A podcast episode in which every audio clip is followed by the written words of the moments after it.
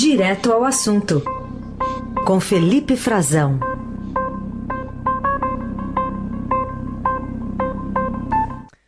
Oi, Felipe, bom dia, tudo bem? Bom dia, Carol, bom dia a todos os nossos ouvintes. Quem diria, mais um dia né, para a gente ficar muito atento ao que acontece no mundo, né? Pois é, a gente estava falando aqui com o Roberto Godoy sobre essas bases atingidas aí, bases americanas no Iraque, a mando do Irã, né? E você traz para a gente também repercussões envolvendo as decisões em Brasília. Ontem, o ministro da Defesa, Fernando Azevedo Silva, falou com jornalistas depois de uma reunião com o comando das Forças Armadas, né? Exatamente. É, eu queria notar, é, trazer para o nosso ouvinte uma reflexão sobre isso. É, houve um, uma reunião, né? O presidente foi ao Ministério da Defesa, é, se reuniu com os comandantes das três forças. Ele faz isso é, geralmente, ele costuma prestigiar bastante o Ministério da Defesa, né? Não só tomando decisões de governo, como foi a reforma dos militares, né? Uma reforma da aposentadoria deles e da carreira, que foi bastante benéfica, se comparada a dos, dos civis em geral, né? Do regime da Previdência. Mas ele costuma fazer esses acenos e sempre tem alguns almoços, umas visitas em que o presidente sai do Palácio do Planalto e vai até ele. Isso é muito simbólico. É, e ontem o ministro da Defesa, o general Fernando Azevedo, ele comentou e, sobre a, a situação lá no Irã. Na verdade, Carol, ele não comentou, né? Ele simplesmente disse que a nota do Itamaraty já foi dada. Hum. A nossa posição é essa, aspas, para o ministro da Defesa. Uh, isso é muito importante porque é, significa que o que está prevalecendo de fato é a visão do Itamaraty, que hoje representa uma ala do governo mais ideológica, né, que defende um alinhamento maior com os Estados Unidos e, e toma posições mais duras nas suas notas é, o chanceler Ernesto Araújo é o nosso ministro. Ele está em férias, está fora do Brasil, mas está acompanhando, conversando por telefone. E o presidente tem um, um assessor internacional que é o Felipe Martins, é, que também é bastante influente na política externa brasileira e muito próximo, atua de forma muito próxima do, do chanceler. São ambos é, seguidores aí das ideias do Olavo de Carvalho né, é, que a quem o presidente também admira, mas que é uma figura que está afastada do governo, não tem cargo no governo, está lá nos Estados Unidos, onde ele mora. Mas as ideias dele são sempre é, seguidas e propagadas por essas duas figuras da nossa é, política externa, por assim dizer, né, da nossa diplomacia, no caso do Ernesto. É, havia uma disputa de bastidor né? Os militares eram muito reticentes, geralmente pregam posições muito mais moderadas, justamente para evitar algum tipo de retaliação ou são muito receosos com a possibilidade de um conflito é, com o Brasil, né? E nessa vez é, ficou claro que não haverá mais comentários, pelo menos em público. Nos bastidores a gente sabe que eles é, não estão satisfeitos com a nota do Itamaraty, mas eles não podem mais falar disso em público, pelo menos os da ativa, né? ou uhum. quem está na reserva, mas ocupa cargo no governo. E o ministro também tinha dito ontem que um conflito não estava no radar e tudo mais. Bom, à noite a gente viu o que aconteceu, né, Carol? É, pois é. Bom, outro assunto para a gente tratar aqui é sobre uma ideia aqui do governo federal que quer cruzar alguns dados importantes para tentar evitar ou combater fraudes no programa Bolsa Família. Então, pegaria esses dados e cruzaria com os, os, os, dados do imposto de renda da pessoa física, né, do, do imposto de renda, e aí, nesse cruzamento, dá para saber quem que pode possivelmente estar tá, é, usando esse cartão ou tendo acesso a esse cartão de maneira inadequada. É uma ideia que deve vingar, na sua opinião? Como é que estão as coisas, as negociações para isso ir para frente? É, o governo está propondo isso, né, Carol? Ainda não dá para a gente saber se isso vai passar no, no, no, Congresso, porque precisa de uma aprovação. É um né, projeto de lei, né? Isso, precisa ser enviado e tudo mais, precisa ver que texto vai chegar lá, uhum. porque o Congresso geralmente tem, quando toca-se nessa questão dos sigilos é, fiscais, né, do sigilo, do sigilo das pessoas, o Congresso geralmente é muito cuidadoso, e, e, os projetos demoram, a gente lembra do cadastro positivo, né, que está entrando em vigor agora no Brasil, mas demorou, não foi uma aprovação assim simples, houve, houve resistência na oposição naquela época, mesmo pessoas que eram favoráveis ao governo é, demoraram um pouco a se convencer de que isso vai ser positivo de fato para o consumidor, né, para quem tá, para quem interessa. É, e agora não acho que deve ser diferente, porque há que se tratar com todo sigilo é, e preservar as informações é, das pessoas. Isso é uma garantia que a gente tem. É, isso foi uma, proposto agora é, logo vem, vem o, governo vai falar sobre isso, vem falar sobre isso, é, logo depois de mais uma fraudezinha ser identificada é, aqui no Distrito Federal, especificamente, é, uma fraude bastante escandalosa.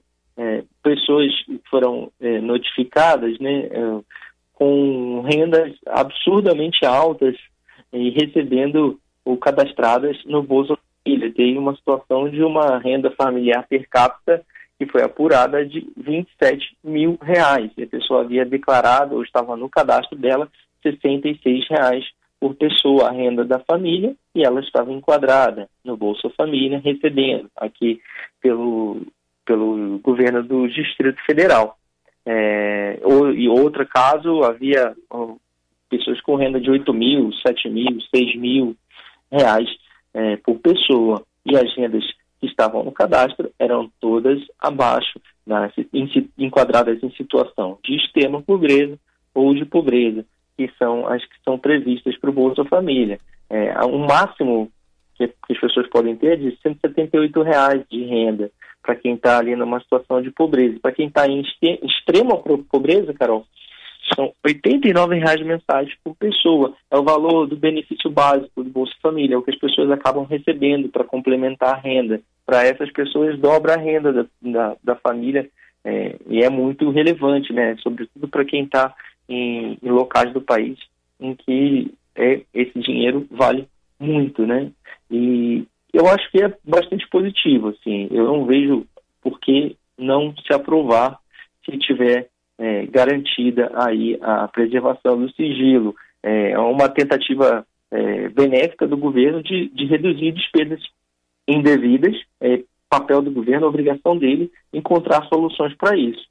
É, era até estranho que se demore, que ainda não seja cruzado né, a base de dados do Bolsa Família dos beneficiários com a Receita, que se envie para a Receita e que a Receita informe o, o possível, porque como a gente vê na matéria do Estadão hoje, feita pelas nossas repórteres de economia, Adriana Fernandes, a Diana Tomazelli, é, essa, essa, esse envio vai ser para que a Receita informe, pelo menos ali, é, que há um, uma declaração de renda feita. Isso basta, porque quem declara renda necessariamente vai ter uma renda acima do permitido para o Bolsa Família. Então, isso aí, só essa informação já pode motivar uma auditoria mais precisa por parte dos órgãos de controle. Muito bem. Outro assunto que a gente tratar aqui é, diz respeito ao presidente Bolsonaro, que está mais ativo nas redes sociais. Ele que vira e mexe conversa com jornalistas aí todos os dias de manhã ali na, na saída do Palácio da Alvorada mas também, eh, inclusive, atendendo algumas perguntas ali dos, dos populares que ficam ali para ter esse contato mais próximo com o presidente. Mas ainda assim, é, o, o, presidente tem usado as redes sociais para tentar responder algumas críticas que ele tem sofrido é, nos últimos dias. Tem feito até lives extras, né? Exatamente. Ele está fazendo uma, uma nova ofensiva, né? intensificando, investindo mais nas redes sociais. O presidente é um adepto, ele construiu a a carreira dele, ele se popularizou em meios tradicionais, porque na época não havia, né, dando muitas entrevistas, a, a construção da candidatura, da persona pública do Bolsonaro para o público em geral, não o público militar, que é o público é, que o acompanha desde o início da carreira política dele, né, ele passa por uma por participação em programas de TV, programas de TV aberta, extremamente populares, e logo que os brasileiros consomem mais, passam a consumir e, e participar mais de redes sociais, ele vai para esse campo também é, com os filhos, né? E, e, começa a criar uma base ali de apoio, começa a criar perfis é, parceiros, né? Ele chamou uma vez durante a campanha, eu estava conversando com ele, ele falou: Nossa, eu tenho aí pelo menos uns 20, 40 satélites, como ele chamava esses perfis que, de pessoas que divulgava. Ele, ele ou a equipe dele enviava um vídeo, é, alguma informação de interesse dele e esses satélites propagavam, passavam a propagar e, e atingiam um, público mais amplo. Bom, é, o que, que a gente também pode destacar dessa é, é intensificação aí do Bolsonaro? É, por, por, por que, que ele está mais, mais ativo? É, reflete um pouco da influência do filho Carlos Bolsonaro, o vereador é, pelo Rio de Janeiro, nas ações do governo. O Carlos voltou para as redes sociais, ele estava é, na mira ali da CPMI das fake news, ele acabou e também com é, sendo investigado, a gente já comentou sobre é, uma suspeita de também praticar rachadinha no seu gabinete, ele acabou apagando ali, saiu do Twitter, é, cancelou a conta dele e retornou, retornou é, tratando de assuntos é, totalmente fora do espectro do governo, e nos últimos dias voltou a divulgar ações do governo e falou o que ele sempre fala. Para ele, a comunicação do governo é, sempre foi, uma bela porcaria. É, o Carlos Bolsonaro é crítico à comunicação do governo desde o início do governo. E a comunicação do governo tem problemas desde o início, e eles não foram resolvidos. É, muito se deve, pelo menos o que quem passou lá fala isso, a essa influência do Carlos. É, a comunicação nunca esteve longe da família Bolsonaro, né? Sempre teve alguma pessoa de confiança deles ali, mas ela tem, ela foi bastante esvaziada, né? O Carlos não assume já na, na transição do governo, ele não assume nenhum cargo é, na comunicação, mas instala ali pessoas de sua confiança no entorno do presidente que vão cuidar principalmente de redes sociais. E a comunicação do governo teve redução de contratos ao longo do, do primeiro ano do mandato de Bolsonaro, é, teve redução de pessoal. É, por exemplo, o Carol não tem hoje um secretário de imprensa que lide com a imprensa em geral, que faça o tratamento diário, o acompanhamento. É, até hoje não tem, já pessoas entraram e saíram, não duraram, foram super breves ali, né? Não duraram nem um mês nessa, nesse cargo. É, quem entrou não ficou porque era alvo de fogo amigo, rapidamente é, não tinha acesso à informação, não tinha acesso ao presidente, então é um cargo, é, você fica numa situação muito difícil de exercer um cargo relevante como esse, que você precisa.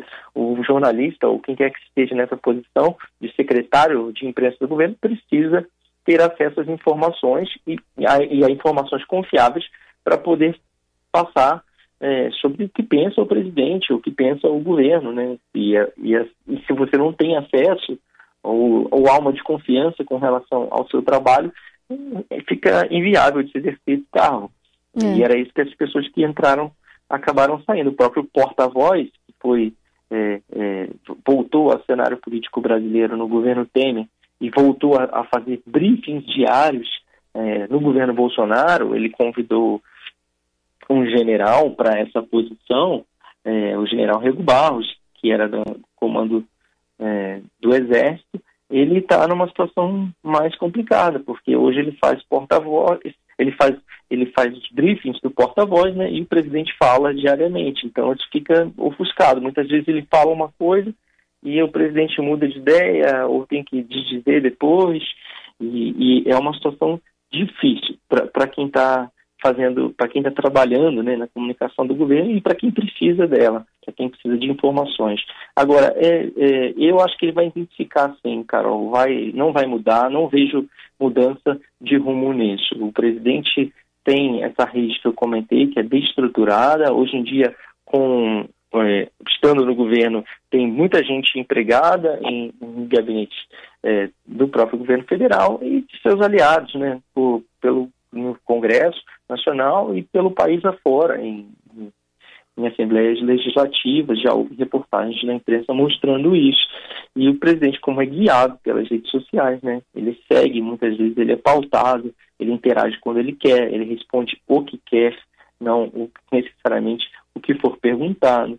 E como ele, ele segue muito os assuntos que estão, estão repercutindo mais, e nada indica que ele vá mudar essa, essa decisão dele de intensificar o uso das redes sociais.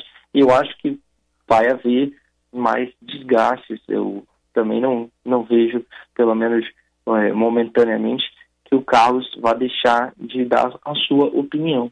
Ele geralmente, às vezes, se afasta, se irrita, tem alguma desavença com, ou com o próprio pai ou com outras figuras é, do governo, se afasta um pouco, mas nos meses seguintes volta a falar.